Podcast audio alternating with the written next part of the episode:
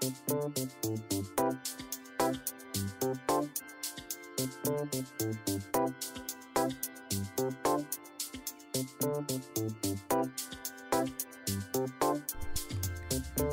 datang di podcast dokter pribadi. Masih bersama saya Haryadi Wijaya. Perawatan plak atau karang gigi sering dianggap enteng oleh sebagian besar dari kita. Padahal, pakar kesehatan gigi menyarankan pengecekan dan pembersihan karang gigi secara rutin, paling tidak 6 bulan sekali. Sebenarnya, apakah karang gigi itu dan sejauh apa efeknya pada kesehatan gigi kita? Pada sesi ini saya akan ditemani oleh Dr. Gigi Nadia Putri Darayani untuk mengupas fakta dan mitos seputar karang gigi. Mari dengarkan perbincangan kami. Pendengar, di sesi kali ini saya ditemani oleh Dokter Gigi Nadia Putri Darayani. Halo dokter. Halo. Bagaimana kabarnya ini? Alhamdulillah baik. Baik ya. Nah, ya. Dokter, gini nih. Uh, di sesi kali ini kita ini mau ngobrol-ngobrol soal karang gigi, dokter. Ya, karang gigi ya. Mm-mm, soal karang gigi. Jadi uh, karang gigi ini kan salah satu apa ya? Kalau sebenarnya karang gigi itu apa apa dulu sih dok? Itu tuh penyakit kah atau apakah atau apa? Sebenarnya karang gigi itu apa sih dokter? Jadi kita mulai dari awal dulu ya. Jadi karang gigi itu awal mula terbentuknya adalah dari plak gigi. Plak gigi itu sendiri terbentuk dari awal kita sikat gigi, sikat gigi, setelah itu terbentuklah plak, cuman dia masih sehat. Setelah itu kita hmm. makan, kita minum yang manis-manis dan lengket gitu, uh, plak itu sendiri akan terakumulasi, terkalsifikasi, kemudian dia akan mengeras dalam waktu hari. Setelah itu jadilah karang gigi. Jadi gitu. Oh, jadi karang gigi itu berarti apa? Penumpukan penumpuk plak. Penumpukan plak. Plak itu Ya. Dari dari dari makanan itu apa gimana, dokter? Plak itu dari kita awal gosok gigi itu kita sudah langsung terbentuk plak, tapi plak sehat. Nah, karena kena makanan manis, makanan yang lengket, jadi plaknya menjadi tidak sehat. Lama kelamaan jadi menumpuk itu. Oh, gitu. Jadi sebenarnya ya. ada lapisan ketika kita menggosok gigi itu ada ada lapis. Nah, plak itu sendiri apa sih, Dok, sebenarnya? Yang tadi, Dok. Plak itu sendiri itu sebenarnya kayak uh, lapisan tipis hmm. yang menyelimuti gigi gitu.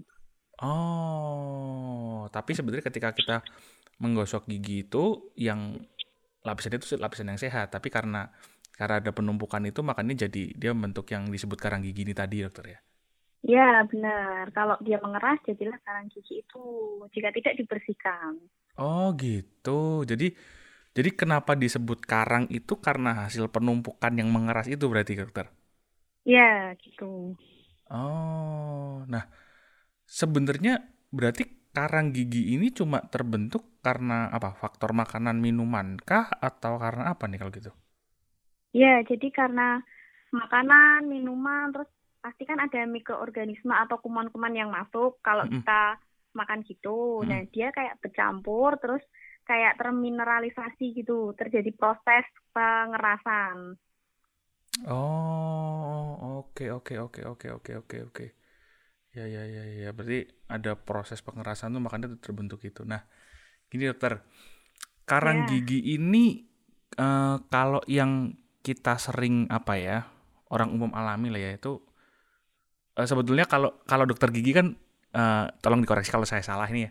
Dokter yeah. gigi itu kan menganjurkan paling tidak kita setahun dua kali memeriksa mm. dan membersihkan karang gigi. Nah, ini anjuran yang sering diabaikan kalau menurut uh, apa namanya survei kami. Nah iya. sebenarnya yeah. ini dianggap ini dianggap remeh lah istilahnya. Nah sebenarnya yeah. karang gigi ini apa sih efeknya sama sama gigi terutama dan sama kesehatan kita kalau kita biarin? Jadi gini, kalau karang gigi itu kan menumpuk jadi tebal hmm. karena dia keras. Hmm. Nah selanjutnya setelah dia mengeras itu dia akan terus menumpuk menggeser posisi dari gusi. Jadi gusi kita akan terus menurun dan karang hmm. gigi itu semakin menebal. Hmm. Biasanya orang-orang sih nyebutnya giginya motot kayak gitu. Nah, oh, itu okay. karena karang gigi yang terus menumpuk, menebal, uh, gusinya jadi turun. Kadang Oh. sampai ada yang eh, gusinya itu berdarah karena dari penumpukan karang gigi itu sendiri. Oh.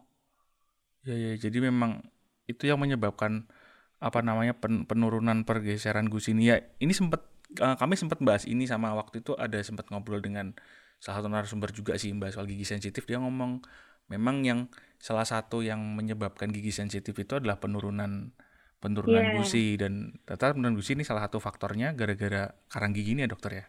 Ya, salah satunya karena karang gigi. Hmm. Nah, kalau efek lainnya selain itu karena ada yang mengkaitkan oh nanti di karang gigi ada kuman yang bisa menyebabkan sakit apa, sakit apa itu betul dokter. Jadi karang gigi itu eh, bisa menyebabkan penyakit ada dua macam.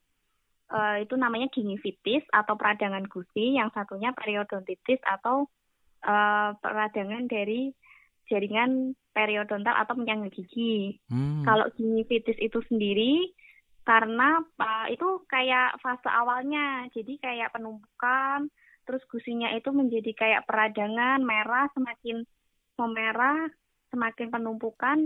Jadi kalau disenggol itu pasti berdarah. Itu kenapa kalau gosok gigi itu berdarah gara-gara peradangan gusi itu. Oh, begitu. Ya, terus yang kedua itu uh, periodontitis. Periodontitis itu semakin dia menebal, yang saya ceritakan tadi gusinya semakin turun, perlekatan antara gusi dan gigi itu semakin hilang. Nah, efek dari perlekatan gusi dan gigi itu semakin hilang adalah gigi goyang. Kenapa kebanyakan pasien yang karangnya banyak itu mengeluh padahal giginya nggak lubang, tapi kenapa ya kok giginya goyang semua? Nah, itu dari karang gigi yang terlalu tebal. Oh, oke oke oke oke oke. Jadi apa namanya tingkat lanjutnya sampai sampai bisa menyebabkan gigi itu apa namanya Iya. goyang dari posisinya ya. Ya, jadi bisa ini usianya masih terlalu dini, jadi giginya udah pada hilang semua karena goyang itu. Oh, oke oke oke oke.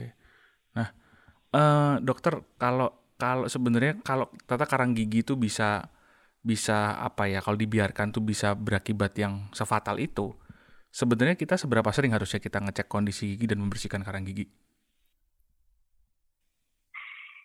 Jadi sebaiknya eh, konsultasi dari karang gigi sendiri itu sebaiknya enam bulan sekali, karena kan eh, pada enam bulan itu kan kita pasti sudah melakukan gosok gigi yang setiap harinya itu belum tentu bersih.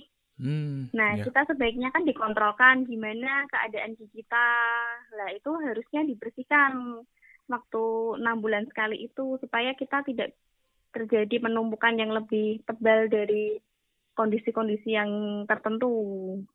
Oh, oke oke. Nah, pertanyaan gini sekarang. Memang untuk membersihkan karang gigi ini harus ke dokter gigi ya, Dok?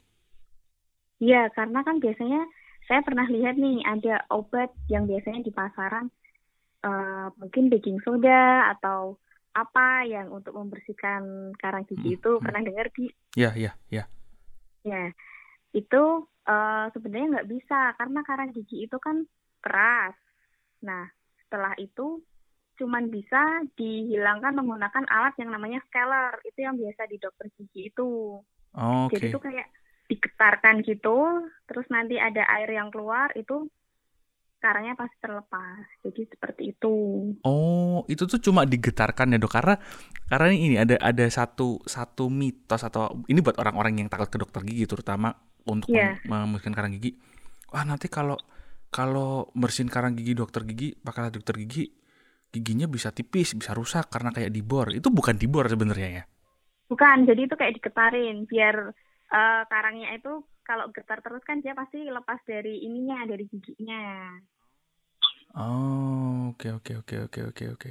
Nah, dokter, di pasaran itu kan ada produk-produk produk-produk perawatan gigi yang mengatakan mm, bisa membantu mengurangi eh, karang gigi atau plak. eh, dua sebenarnya produk ini. Yang pertama tuh biasanya obat kumur. Obat kumur tuh Iya. ada yang jualannya kan eh, Iya. yang jualannya memang oh bisa mengurangi plak atau bahkan menghilangkan plak. Terus yang kedua itu uh, ada sikat gigi elektrik juga dokter antara yang bergetar atau yang muter itu yang ngomongnya juga uh, mem membantu lah mengurangi uh, plak plak atau karang gigi itu sebenarnya memang bisa membantu kah sikat gigi elektrik dan obat kumur itu? Kalau obat kumur sendiri itu kan kayak uh, mencegah aja karena plak sendiri itu pasti terbentuk. Cuman kalau obat kumur yang untuk menghilangkan karang gigi itu nggak benar karena yang saya bicarakan tadi karena karang gigi cuma bisa pakai alat yang namanya scaler itu. Oh, oke. Okay. Terus juga kayak sikat gigi elektrik sih sebenarnya juga sama fungsinya kayak obat kumur gitu kalau dia itu cuman bisa menghilangkan ke mengurangi aja dari plak giginya. Kalau karangnya juga enggak.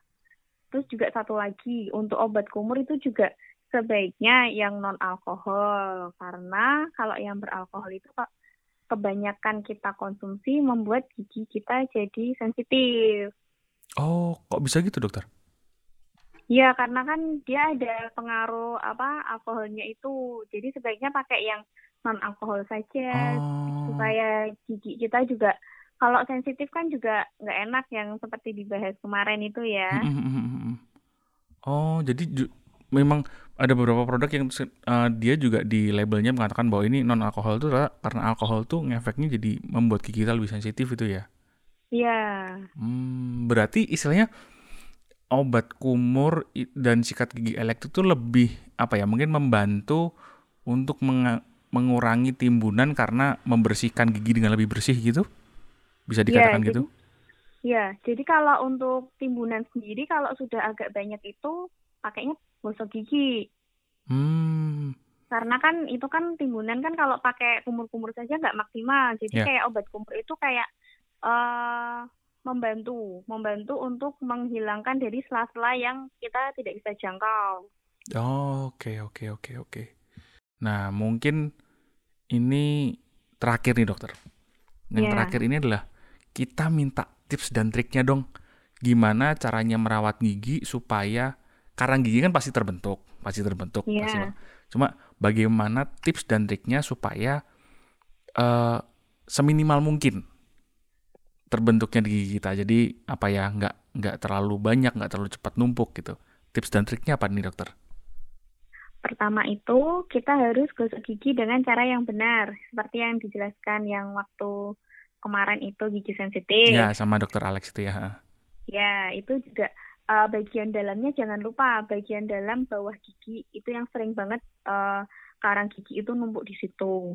Hmm. Yang kedua, terus juga obat kumur juga dia membantu untuk membersihkan dari plak giginya. Jadi dia nggak terlalu menempel banyak pada sela-sela gigi yang kita sulit jangkau. Oke. Okay. Yang ketiga, jangan lupa kita cek enam bulan sekali ke dokter gigi karena kan tidak semua uh, area kita bisa lihat dengan mata kita. Nah, sebaiknya kita periksakan ke yang lebih ahlinya untuk mencegah dari hal-hal yang tidak kita inginkan seperti itu.